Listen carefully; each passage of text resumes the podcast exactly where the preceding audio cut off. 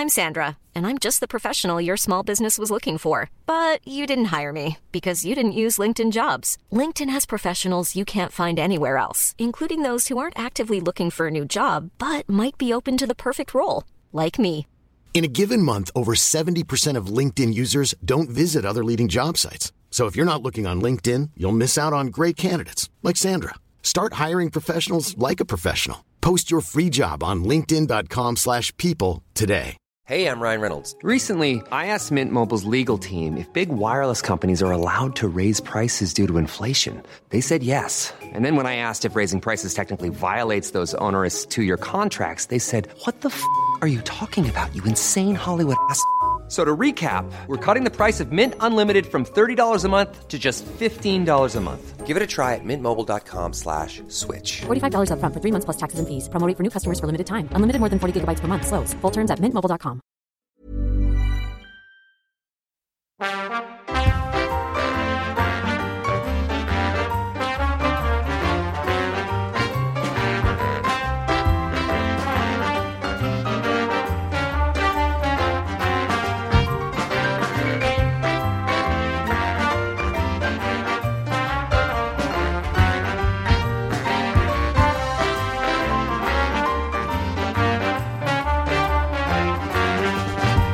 Hello and welcome to this extra special roundup episode of Black Hole Cinema. My name's Dan Taylor and I'm still joined by Elton McManus to discuss a number of films released between October 2015 and February 2016. In the last episode, we discussed Star Wars The Force Awakens, Hunger Games Mockingjay Part 2, Spectre, and Steve Jobs. In this part, we'll be discussing The Revenant and The Big Short, as well as little reviews of Spotlight and Creed. But up first, we have the box office top 10. Uh, it wouldn't be a black hole cinema without one. Uh, but we can't quite do it in the traditional sense because I can't just tell you what um, you know the box office figures were for, for last week. I can't just use the handy old box office mojo. This this took me a good two hours to collate and put together. So uh, basically, what we've done is I've pulled it all together from um, October through until the end of February. I cheated a little bit because, with the exception of The Martian, everything was released in October to February in the UK. Martian was released on September 30th, so I thought you'd let me off on a day, um, particularly because it meant that Goosebumps didn't get in at number 10. um, so, uh, with that said, The Martian is in there somewhere. Uh, number 10, though, is Bridge of Spies. Uh, Fox release got uh, 165 uh, and nearly a half um, million dollars. Uh, it took around 6.6% of the um, uh, gross uh, take uh, j- just here in the UK alone. Um, so we've got good taste. Well done, UK, but more on that later. Um, did you manage to get Bridge of Spies in? No, I didn't manage to squeeze that one in. It was one that I wanted to, but Mm. I- yeah, I didn't get around to doing that. It's Tom Hanks. I pretty much know what I'm going to be getting, but yeah, I didn't, Mm. Yeah. didn't get around to it. Yeah, you're going to be getting Captain Phillips, but with a different man. Um, so, but no, it's, it's on my list. In fact, it's, it's sitting um, ready to be watched already. Um, so I, I, I will get round to it eventually. Um, and if it's half as good as apparently the Oscars think Mark Rylance it was, then um, it should be all right. Um, at number nine is one that we've actually got coming up in the second part of the show, which is Creed uh, a Warner Brothers picture, uh, took $173 million worldwide. Um, it had massive popularity, as I'm sure it would in the US. It took a staggering 63.3% of the overall gross uh, take just in the US um, alone, um, which is massive. Um, uh, briefly, because we're going to talk about it in more depth, A star or D or F? I, where would I put that? I'd, I'd put it as a B minus C plus. Yeah, that, that sounds good enough. Uh, what is not definitely a C plus or B minus is next on the list, and I'm horrified that it's on the list. Is Alvin and the Bloody Chipmunk: The Road Trip? 21st Century Fox, 233, yeah, yeah, 230 rather uh, million dollars, and it's this statistic that makes me sick. 9.4% took uh, percentage wise in the UK, making it the most popular uh, country outside of the US. More people in the UK watched it than any other country um, other than the US. Even though it was released almost last, only Norway um, released it later. So it's taken more money than anywhere else bar the US, which completely then me saying Bridge of Spies, we've got good taste. We then all went and watched Alvin and the Chipmunks, apparently. What is the matter with us? Shame on us. Yeah, disgusting. Um, but it's it's also a reasonably new release. It was only released in February, so that figure might even go up further. Um, luckily, it wasn't the highest uh, kids film on the list. Um, the Good Dinosaur got that number seven. Um, obviously, Walt Disney, uh, three hundred and thirteen million dollars. Um, it did very well. Um, did you take your son to see that? Uh, no, I, I don't even know if I even heard of that one. Released in December, early December, I think it was. Um, it kind of was supposed to be their kind of Christmas movie, but then Star Wars came along and brief, you know, took took it aside and said, "No, you're okay. We, we've got this." Yeah, I think if you're going to make one cinema trip, it's going to be for the Star Wars, isn't it? Yeah. Um, number six, another one we've got coming up um, later on is The Revenant. Um, not the highest um, Oscar nominated uh, Best Feature film, though, um, but it did take uh, $443 million. Um, audience share 7.2%. So, you know, it's kind of putting that out in the chipmunks in perspective. Um, um, number five, uh, the one, as I said, September 30th, so we're letting it just creep in there, is The Martian. Um, Fox, again, they've actually got five films um, in this top 10. So they did very well at the end of the year. Um, 628, um, well, almost $629 million. Um, interestingly, um, did not particularly well domestically, only 36.3% um, in America, so a, a much higher overseas um, percentage. Which I thought was a surprise, since it's all about an American astronaut with an American team, and they go into space. And I thought that would be, you know, right up American, American street, as it were. It normally is, isn't it? That sort of bravado you know, we can go save the earth, we can go save anyone sort of thing. Mm-hmm. They lap it up over there, them crazy kids. Yeah, Matt Damon as well, you know. Yeah, who's more American than Matt Damon to actually get stuck on planet America? Bloody Yeah. hell. It was a shocker. Um, briefly talked about it earlier. At number four, The Hunger Games, Mockingjay Part 2. We're now getting into the juggernauts, as it were. Uh, a Lionsgate picture, the only one they had anywhere near um, the top of anywhere. Uh, Lionsgate had a particularly bad year last year, um, but it did take $652 million, so not that bad, all in all. Um, number three is The Shocker. And I'm surprised it's here. Um, and so early, too. Deadpool is number three. So from October to February, Deadpool is number three. It took $708 million. Um, Fox's highest um, uh, release uh, during that period. Um, you didn't get to see Deadpool, did you? I haven't, no, not yet, no, but I've heard good things about it, and I've heard that it is lapping it up everywhere it goes. Yeah, yeah, uh, great things um, everywhere. I've heard. Um, well, I also saw it, so I can I can say it's great. It's, it's you know it's a, it's a solid B, um, but um, yeah, no, it's it's ripping it up everywhere. But a big surprise as well, and it's got some countries yet to release. I think I think Japan and China are still to go, so we'll see how they um, take to it. Um, I'm, I'm, kind of surprised it's being released in China at all because don't they just dislike anything that's slightly racy. I I don't know. I don't know. It, it's a you're, you're opening a big gun here that I, I could really just shoot myself in the foot with. So I'm I think I'm going to back away from that one. Yeah, yeah. They got they got well. Anime can be quite you know. Uh, if is that China or is that Ja- that's Japan, isn't it? That's Japan, that's yeah. Japan. Yeah, that's did you see Attack on Titan?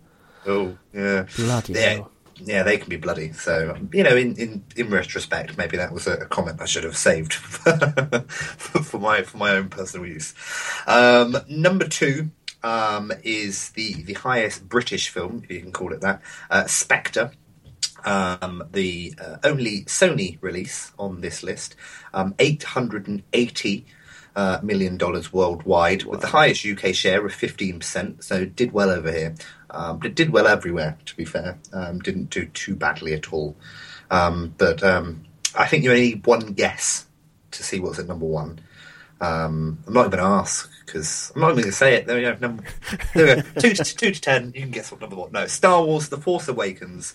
Um, meaning Disney had an absolutely corker of a year. Um, I know Universal had a very good kind of spring summer time with Jurassic World and that kind of thing, um, but Disney really um, pulling it home with Age of Ultron and Star Wars. Just those two alone just kind of eliminates everything else from from the existence. Uh, a UK share of 8.5 percent, but that doesn't really say much. The fact that it's just gone crazy everywhere. Uh, the figure at this moment in time, as of about it was about 2:30 p.m. when I finished putting this together. So it was two billion fifty-four million seven hundred eight thousand and two hundred sixty pounds. So well done, Star Wars. They've done all right, haven't they? So that's the top 10. As I said, Star Wars, Spectre, Deadpool, which is for me the surprise, Hunger Games, uh, Mockingjay Part 2, Martian, The Revenant, Good Dinosaur, The Film That Shall Not Be Named, um, Creed, and Bridge of Spies. So that is the box office top 10 from October or September 30th, if you want to be pedantic, uh, through until the end of February, which this year's a leap year, so they got an extra day as well, 29th, see. Moving on, moving on. Up next, The Revenant. Only safe thing to do is track a new course back up on land. Then what we gonna do? Sit out there like a bunch of goddamn ducks? You and your half-breed son get to walk on out? I'm talking to you.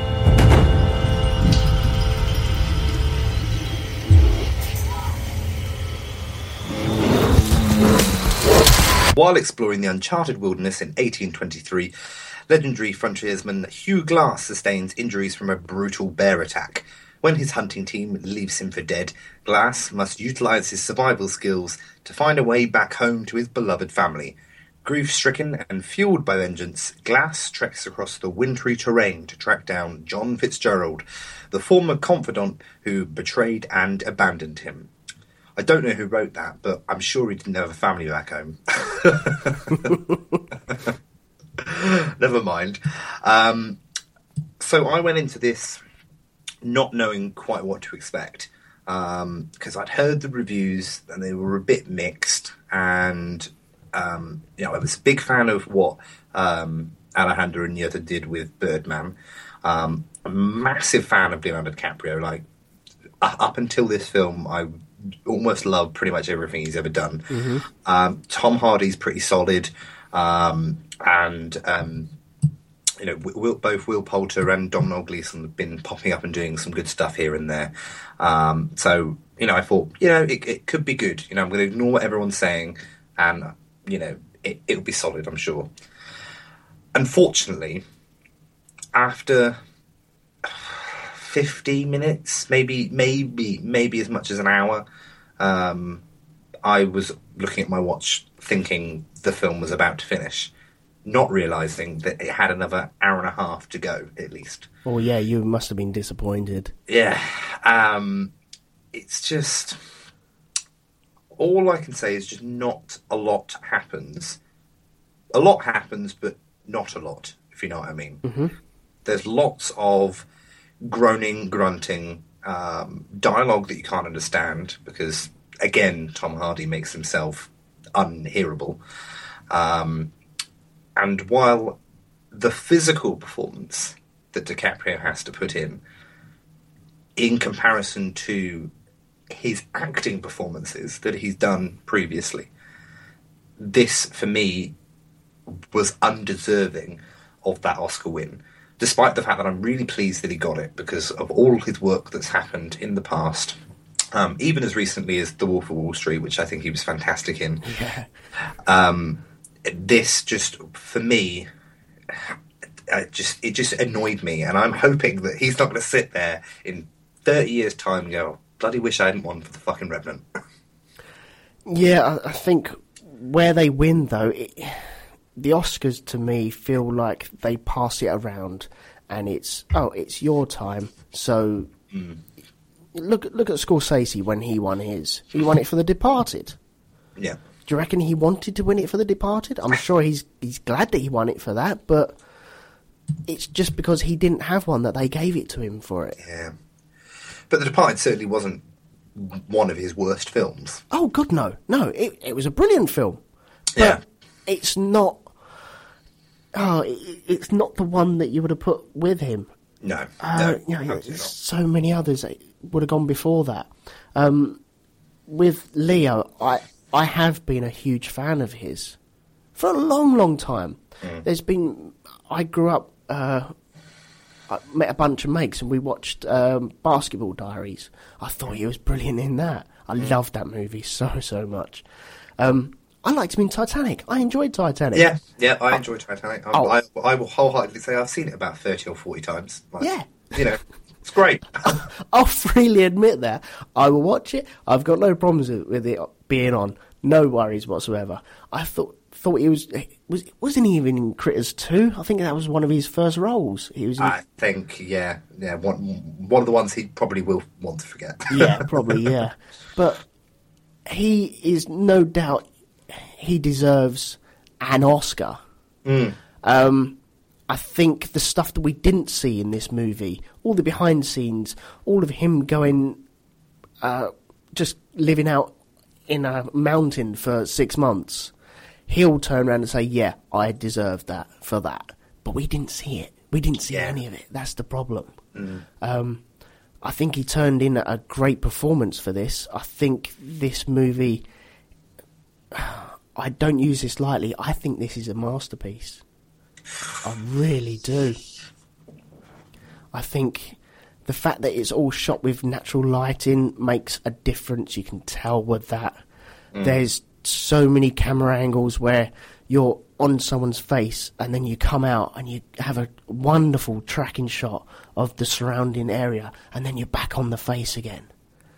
It's just you're you're immersed in that forest. You feel re- you feel really connected with it. I think this is a glorious movie. I really do. I thought Tom Hardy, yes, his accent was it was all over the place, but I thought he put just as much effort into this as Leonardo did. If Leo was deserved of the uh, Oscar for that, I think he's deserved of an Oscar for this as well. Um, who's the guy from Maze Runner? Oh, my computer's crashed. Nuts. Um, Will Poulter. I, I thought he was fantastic. He he was brilliant in this. He's kind of like the cut price Matt Damon, though, isn't he? Yeah. He, he kind of looks like him a little bit. it, you know, oh, we can't afford Matt Damon. We'll get him in it now. Um, he was brilliant in it. Uh, uh, Domhnall uh, Gleeson was. Yeah. He, he's turning up in everything now as well. But Yeah. He was brilliant in it. as well. I, I thought this was a cracking movie. I thought it looked glorious. Yes, it was. It felt drawn out, but it's the same as um, Apocalypse Now. You can get bored in that.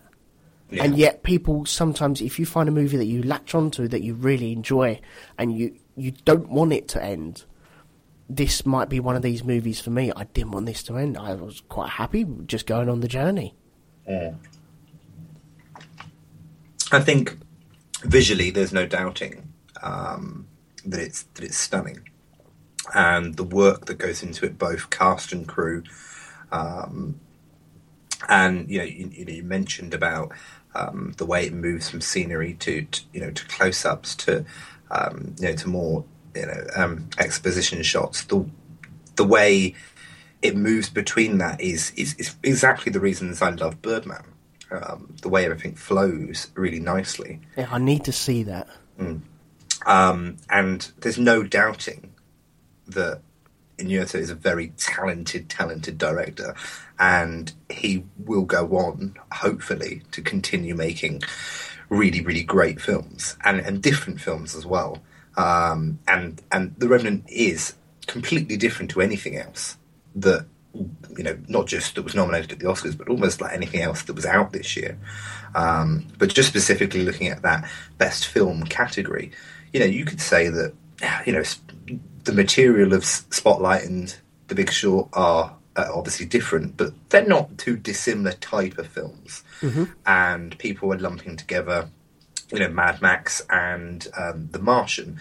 I guess people are, are saying maybe because it's it, they're a bit more um, kind of um, mainstream films. But again, they're kind of these.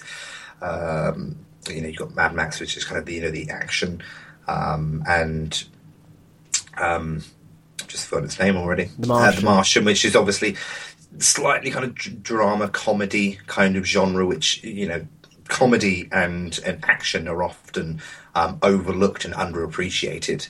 Um, I think people lump. I think people lump them two together because they're very red. Yeah. Um, but but and again, you know, uh, Brooklyn, um, you know, very typical kind of Oscar Beatty type film, kind of period, and um, um, again, book uh, an, an adaptation again. Um, so I think this is is very unique. Again, Birdman it was very unique, um, and you know. Birdman was very meta, for example. It had that going for it that was that was you know, brilliant. Um, the little inside jokes that weren't direct, but you know, for people that that know, for example, the actors' kind of histories, you know, you go, oh, that's that's funny. I, I got that. I picked up on that. Um, and and whereas in the Revenant, it's the it's the labour. It was a slog doing this film. Um, you know, from all the kind of, as you said, the backstage stuff, all the stories that we've heard, you know, the stuff that not only DiCaprio, but all the cast put themselves through, and the crew as well, you know, they're, they're the unsung heroes of this film. They also had to, you know, slum it, and I'm sure, I'm sure they weren't going back to, um, you know, I'm sure they weren't going back to lavish hotels or anything. They were, they were probably equally working very hard in, in very, very difficult conditions. Oh no, I, I totally agree. I, I, I'd imagine Best Grip would still deserve an Oscar, mm. just as much as Leonardo, because he was Yeah. still next to him taping stuff down. And Yeah. taping stuff down in a snowy forest is pretty hard.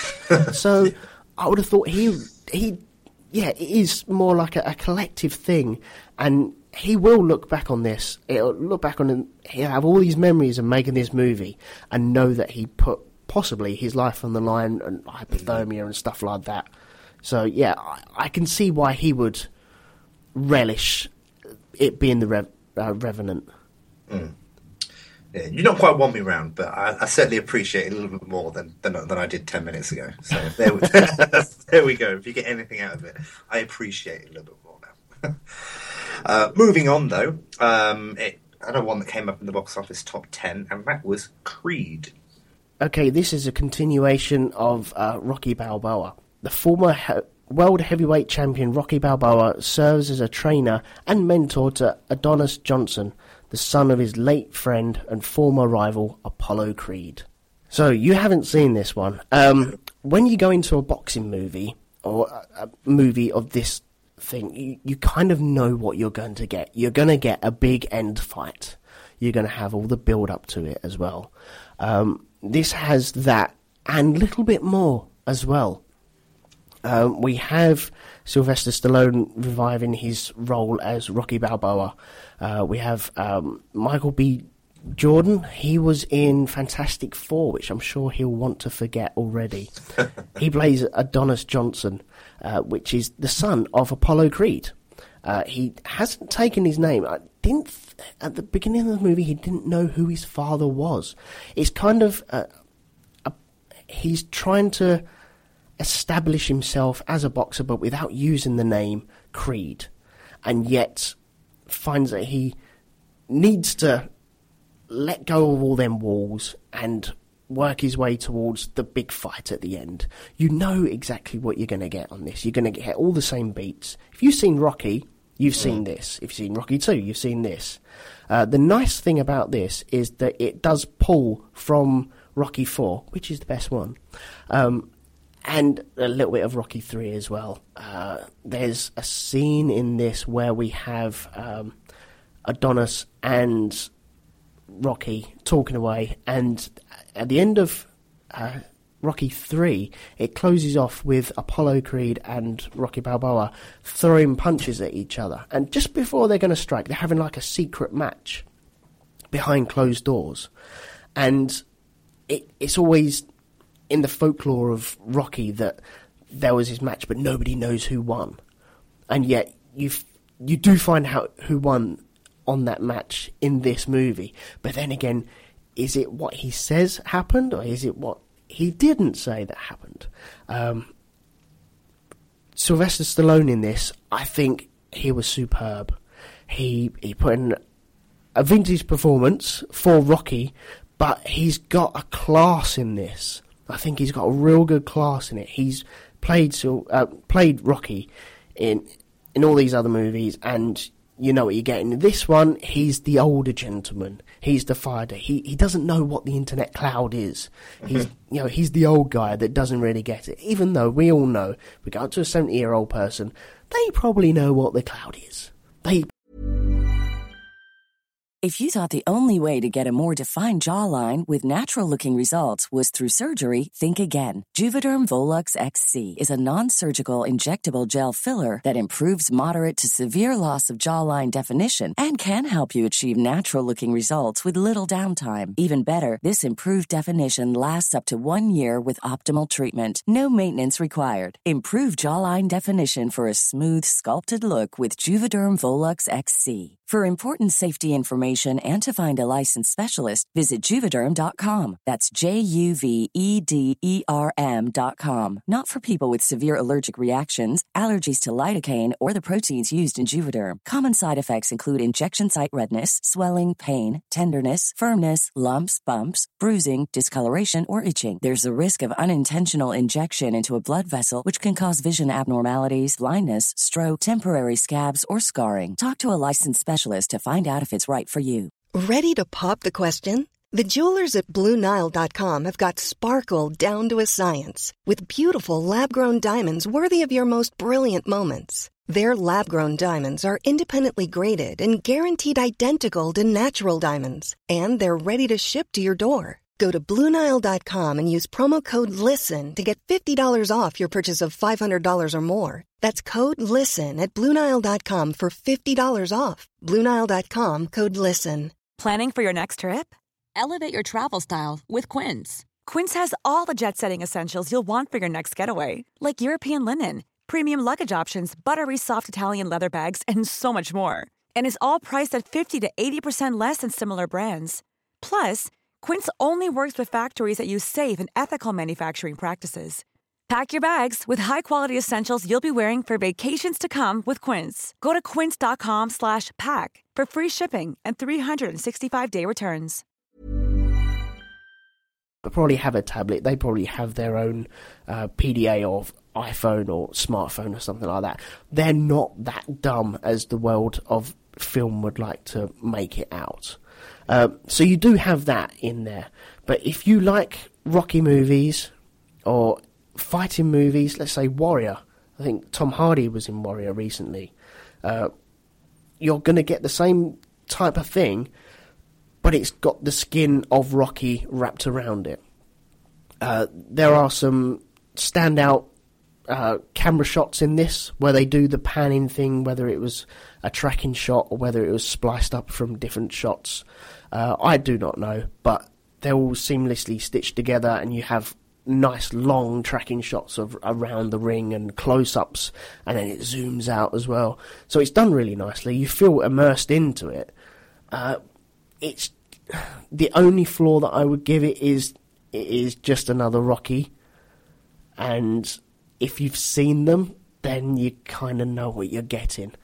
Uh, there is one good scene where it spells it out in just shadow boxing. It spells out this whole movie within shadow boxing, and it's uh, Adonis Johnson shadow boxing along with Rocky and uh, Apollo Creed in a, uh, a a match that they had, and then all of a sudden you realise, hang on, he's not fighting Rocky. He's not fighting from the Creed side. He's fighting against Creed. And so you see his motivation of he doesn't want to take on that name. He doesn't want to use it. He doesn't want to use it as a step up uh, from where he's become. But there are some really nice touches. I would highly recommend anyone who likes boxing movies or just give it a go. I don't turn it down. You might miss something that you really would enjoy. I think it has been a, a year actually of of films like that, um, where so often people go, "Oh no, no, I won't like that. I won't like that." And you know, I come back to Furious Seven. You know, that that film um, impressed so many people. People that had never seen a Fast and Furious film before, people that didn't think they would like it, and I suspect this is very much the same thing. Yeah, I would say so. Um, yeah, if if you like the, everyone likes Rocky. Everyone likes a Rocky movie out there. I famously like Rocky Four because it is the cheesiest one, and he has like a robot in it and stuff like that. But it, it's so cool mm. because it's eighties cheese, and I can get on it. But then again, Sylvester Stallone looks like he's carved out of wood halfway through it, and you know all the the training stuff he's going through. You think flipping out that would kill me. In this, you you have all the training sessions, you have montages. It's not a Rocky movie if you don't have a montage, and and so you have all that there. You have all the ingredients. I think once again, it might be a movie that you you would normally turn your nose up at, but don't let it. I nearly did it with Steve Jobs, and ended up watching it and thought it was fabulous. If you do it to this, you might regret it. Moving on though, um, the Oscar winner, uh, the big Oscar winner, shall we say, uh, Spotlight, uh, which I know you haven't seen. No, I haven't. No. Um, but for me, it's, it's it's very difficult sometimes when you get immersed in the hype around certain films. Um, this was getting so much traction um, at the beginning of January, and, and, then when this film was released, um, there were people jumping on it. There are still people jumping on it now uh, because it's won the Oscar. Um, but I wanted so badly not to like it because I, I didn't want to be one of those people, but I, I couldn't help it. Um, basically, it's about the true story of how the Boston Globe uncovered the massive scandal of child molestation and cover up within the local Catholic Church, shaking the entire church to its core. Uh, it has a absolutely stunning performance from Mark Ruffalo, which uh, Chris Wilson in the Oscar special, if you haven't listened to that, completely shot me down uh, when I when I said that. Um, but Ruffalo really is fantastic in this. But he's he's not alone. Michael Keaton is brilliant. Um, I'm always really impressed uh, impressed with Stanley Tucci. Um, he again is, is, brilliant in this. Um, there's some nice performances as well, smaller ones, but but still important. John Slattery is in it, um, and Live, uh, Liev Schreiber. Um, Rachel McAdams was the only one that really didn't get all that much to do. Um, so when she was nominated for Best Supporting Actress, that was a bit of a bit of a surprise. Um, but but she does the job in there as part of the ensemble. Um, but this film, like so many, I guess, Oscar bait type films, is, it, it, it is an important one. Um, it's one that brings to light something that um, it was so terrible, but it gets forgotten. Um, you know, it, it, happens time and time again. You know, it, we did it with Twelve Years a Slave. It just it just brings it back to the forefront of your mind that these terrible things do happen in the world, and they've been happening throughout history. Um, and with this one, and um, like another um, uh, award nominee that we're going to talk about shortly, The Big Short, kind of less a horrible thing as such, but again something um, you know really important in our history that happened um, that isn't always at the forefront of our mind. Um, and, and, Spotlight does such a good job um, of telling the story so sensitively um, and, and, trying not to glamorize it in any way um, and um, Tom McCarthy, who, who, directed it, worked uh, really well with, with Josh Singer, who, who, who, co-wrote the movie with him, um, to try and tell these stories um, as truly and sensitively as possible. Um, uh, the, the, cast have spoken about how they, you know, they, they did speak um, to re- to real life sufferers, um, you know, to people that did suffer from, you know, these these horrible orde- uh, horrible ordeals. Um, and you know, as always, they, they, they do a lot of research, um, you know, about the about the issues that they have to, to try and tell, um, and they do do a fantastic job. Um, and I, I came out of it feeling feeling a little bit sick, um, just to think that this kind of thing it does go on, and it and it's still going on. Um, because even though this situation has been you know dealt with as such, um, it's still something that that goes on. Um, and I know it's not just uh, it doesn't just happen in in the Catholic Church. You know, it's it's it's, it's a problem that uh, you know unfortunately um, has befallen us as, as a race. Unfortunately, there are people out there that um, you know do these horrible things. Definitely, and, definitely. Um, and it's not exclusive, as I said, to to the church or to anything, but um, it, I think it is important to keep talking about it um, because otherwise these problems will just they'll just go away and will just stop. The, the, you know these things will keep happening, uh, but they won't get the um, coverage that, that perhaps a big Hollywood blockbuster can give.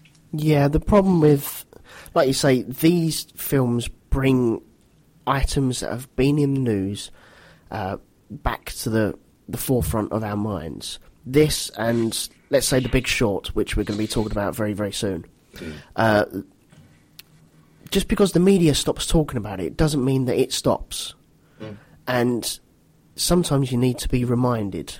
Like 12 Years a Slave, you need to be reminded of what has happened and possibly what could happen as well. Yeah. You need to be reminded these are important movies to give you a kick up the bum and just realise, hang on, you know, this is still happening, guys. It could be still happening and we don't want it to happen. But the only way you're going to remember it is if we put it in a movie, which is it's a sorry state of affairs, but it's it's a truth as well mm. because media uh, they have such a, a, a stranglehold on the way that we think and the way that they portray things. They tell us what we want to feel. They, you know, there's people still dying of Ebola. Yep. And yet it's not been in the news for years and years. Mm. And we still need to be reminded. And so these movies, when they do get nominated and when they do win awards, that is almost as important as just making these movies outright because it, it puts them on such a pedestal where we can highlight these sort of problems. And you know, regardless, uh, you know, of what what we just discussed, it is a, a solid movie you know, it's, it's very good, and so I highly recommend it to, to anybody that hasn't gotten around um, to see it. Because not only is it an important movie, luckily it's, it's also a good one as well. And from one Oscar nominee to another, up next is our review of The Big Short. Michael, how are you? I found something really interesting. The whole housing market is propped up on these bad loans. They will fail. The housing market is rock solid. It's a time bomb. So Mike Burry, who gets his hair cut at Supercuts and doesn't wear shoes, knows more than Alan Greenspan. Dr. Mike Burry, yes, he does. Three separate but parallel stories of the US mortgage housing crisis of 2005 are told. Michael Burry, an eccentric ex physician turned one eyed scorn capital hedge fund manager, has traded traditional office attire for shorts, bare feet, and supercut haircuts. He believes that the US housing market is built on a bubble that will burst within the next few years. Autonomy within the company allows Burry to do largely as he pleases, so Burry proceeds to bet against the housing market with the banks, who are more than happy to accept his proposals for something that's never happened in American history. The banks believe that Burry is a crackpot and therefore are confident in that they will win the deal. Jared Vennett with Deutsche Bank gets wind of what Burry is doing and, as an investor, believes he can catch on, uh, cash in on Burry's beliefs. An errant telephone call to Front Point Partners gets this information into the hands of Mark Baum, an idealist who is fed up with the corruption in the American economy. Well, it's quite a lot to digest, this film. There's quite a lot that goes on, and it talks to you sometimes like you're a child, but I think with something that is so complicated, mm. I think they actually hit it right. Yeah, you need to be spoken to it like a child yeah. with this sometimes. It is very complicated. You you possibly might not even get it the first time round mm. uh, because it at some points it is very fast paced. Uh, it's very talky talky, but that is what you should really expect that as you go into this movie. Yeah. Um, it is a case of bad people seeing a bad thing and then betting against the bad people, and then Yeah. the bad people letting the bad people do that, and then realizing, hang on, no, and then you don't want to root for anyone because you know the root cause of this, and you know Yeah. that you know the effects of what is going to happen at the end of it. Yeah. But it, you are watching bad people do bad things with other bad people, and then the other bad people try to double cross the bad people, and you think you're all idiots. I Yeah. don't like any of you. I know, but it's it's a bit like um, uh, DiCaprio and Wolf of Wall Street. You've got Ryan Gosling here, who for some reason you want to root for. I don't know why. He's just charmingly like. Uh, um, you know, he's got this presence that's charming, and it's actually something I've not really seen Gosling do. Uh, so certainly not to my knowledge. Um, you know, in, in recent years, he's just been kind of muttering and stuttering and kind of giving suave looks and driving off in fast cars. Yeah. and previously, he was fluttering his eyelashes and uh, winning the hearts of every woman in America. Um, so for me, this is the first film I've actually ever seen him act properly in. Yeah, yeah, but he he does it very well. Um, Yeah. Steve Carell, like you say, serious role, works really really well. Your your heart bleeds for him sometimes, Yeah. where you know you shouldn't really be. you should be cursing him. Yeah. Um, but it does nice little things. Um, who's going to be our Harley Quinn in in the new uh, Suicide Squad movies? I can't. Um, Margot Robbie. it does this thing where it flits, where it talks to you like a child. It goes, Yeah. okay, right, you don't understand. You might not understand this. So Yeah. here's uh, her in the bath. and and she's going to explain it to you. Or here's this chef, and he's going to explain it to you using soup as an analogy. His, his Selena Gomez at a roulette table. Exactly, yeah. Yeah. But it's done in such a way that okay, I get that, I can understand that. It, it- it's very child's play, but it works very well, and it suits the movie. It, you don't feel pulled out when it does that, and no. Even It's- when they break the fourth wall, you don't feel pulled out because you No. feel as if like you're in an interview room. It's it's that style that they decided to take that made me root for Adam McKay actually as director, um, just because it was so bizarre in some in some respects. Um, you don't get it very often um, in in movies where they where they break the fourth wall like that. It's becoming quite popular in TV.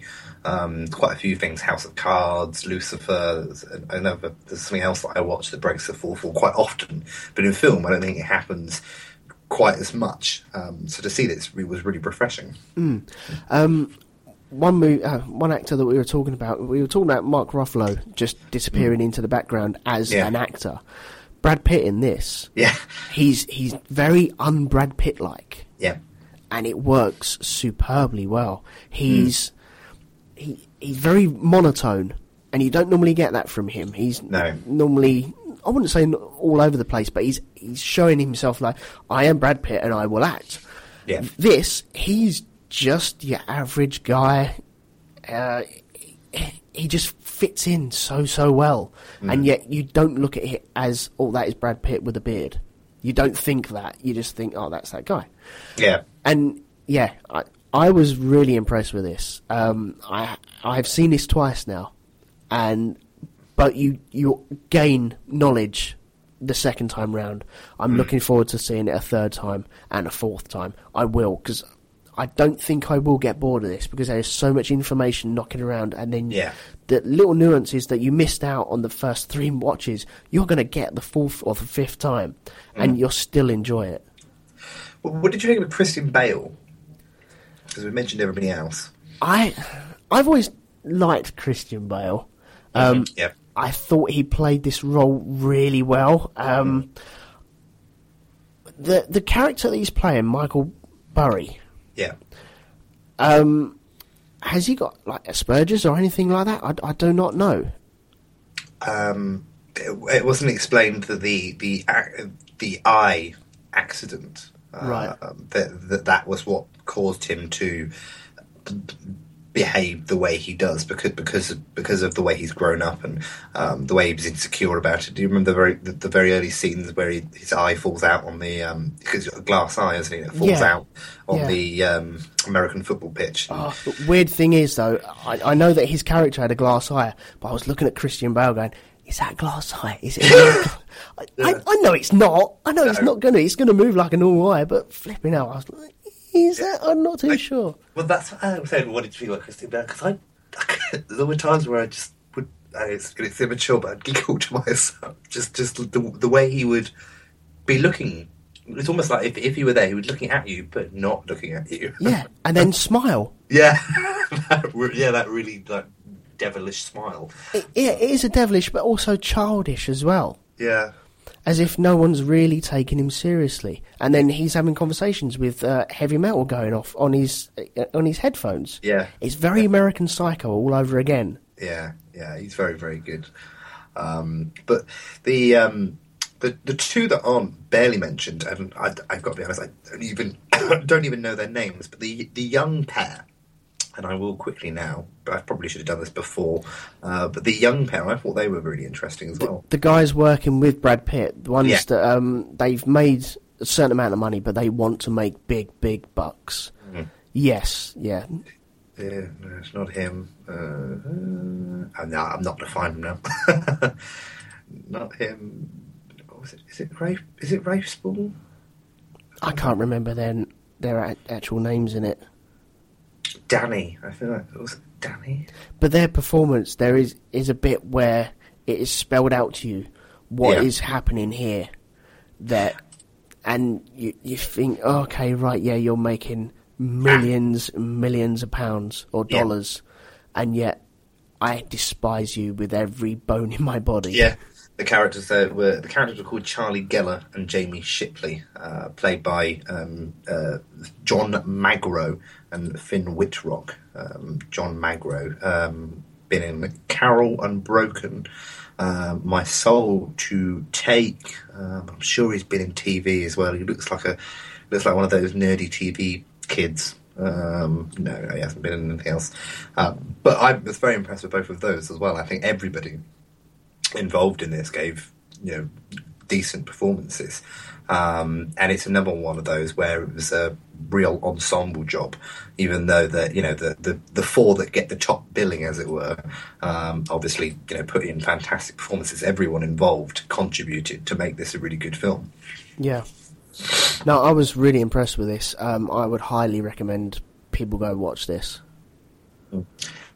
Um, obviously, the it, it won for best adapted screenplay, which I think is fair game, really, because they're taking a book that's almost well, it is considered non-fiction, um, and turning it into you know a big screen experience, something that's not going to bore everybody's tits off, so to speak, Yeah. um, and is actually going to be funny and entertaining, and and you know, there is a lot of comedy in there. It is a funny film. Um, so to do that, I think was was really impressive. Yeah, no, I I would heartily recommend this. Uh, like you said, the, the comedy there. There was a, a bit where someone turns to the fourth wall, and you think he, he run some. Uh, is it uh, Gosling? He's running off some spiel about his uh, uh, money man or his numbers man. Yeah. And just giving a load of crock and ball to the people that are trying to invest or he's trying to put this thing across to.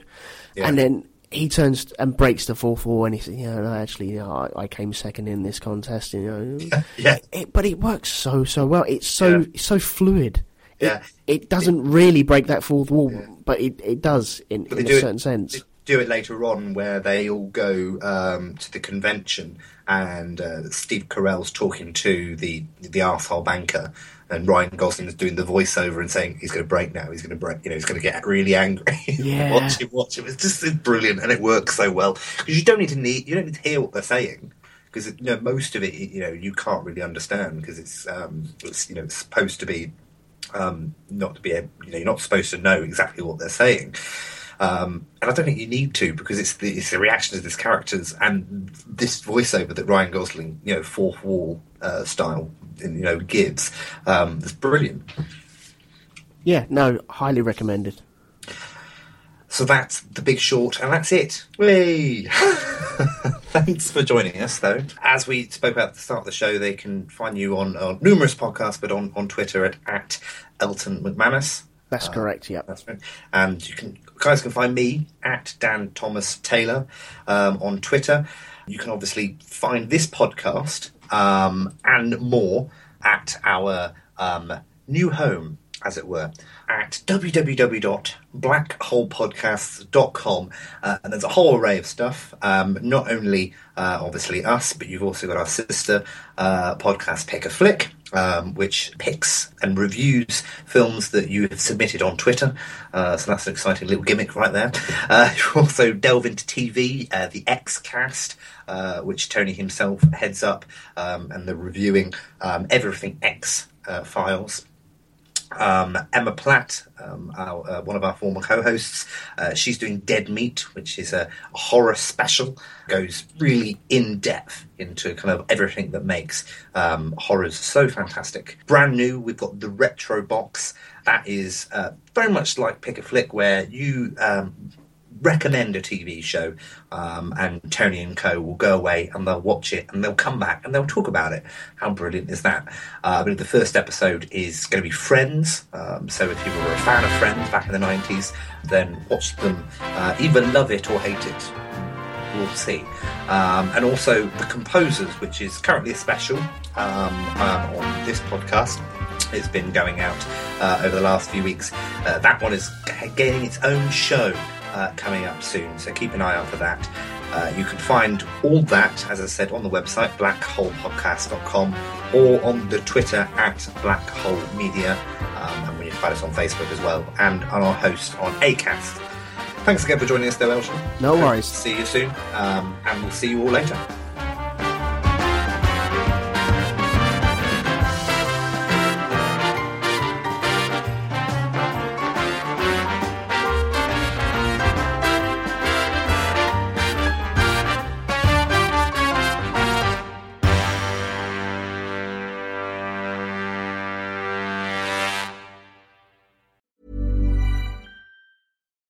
Deserves the best, and there's no better place to shop for Mother's Day than Whole Foods Market. They're your destination for unbeatable savings, from premium gifts to show-stopping flowers and irresistible desserts. Start by saving 33% with Prime on all body care and candles. Then get a 15-stem bunch of tulips for just $9.99 each with Prime. Round out Mom's menu with festive rosé, irresistible berry chantilly cake, and more special treats. Come celebrate Mother's Day at Whole Foods Market. Hi, I'm Daniel, founder of Pretty Litter. Did you know cats tend to hide symptoms of sickness and pain? I learned this the hard way after losing my cat, Gingy. So I created Pretty Litter, a health monitoring litter that helps detect early signs of illness by changing colors, saving you money and potentially your cat's life. Pretty Litter is veterinarian developed, and it's the easiest way to keep tabs on your fur baby's health right at home. Go to prettylitter.com and use code ACAST for 20% off your first order and a free cat toy. Terms and conditions apply. See site for details.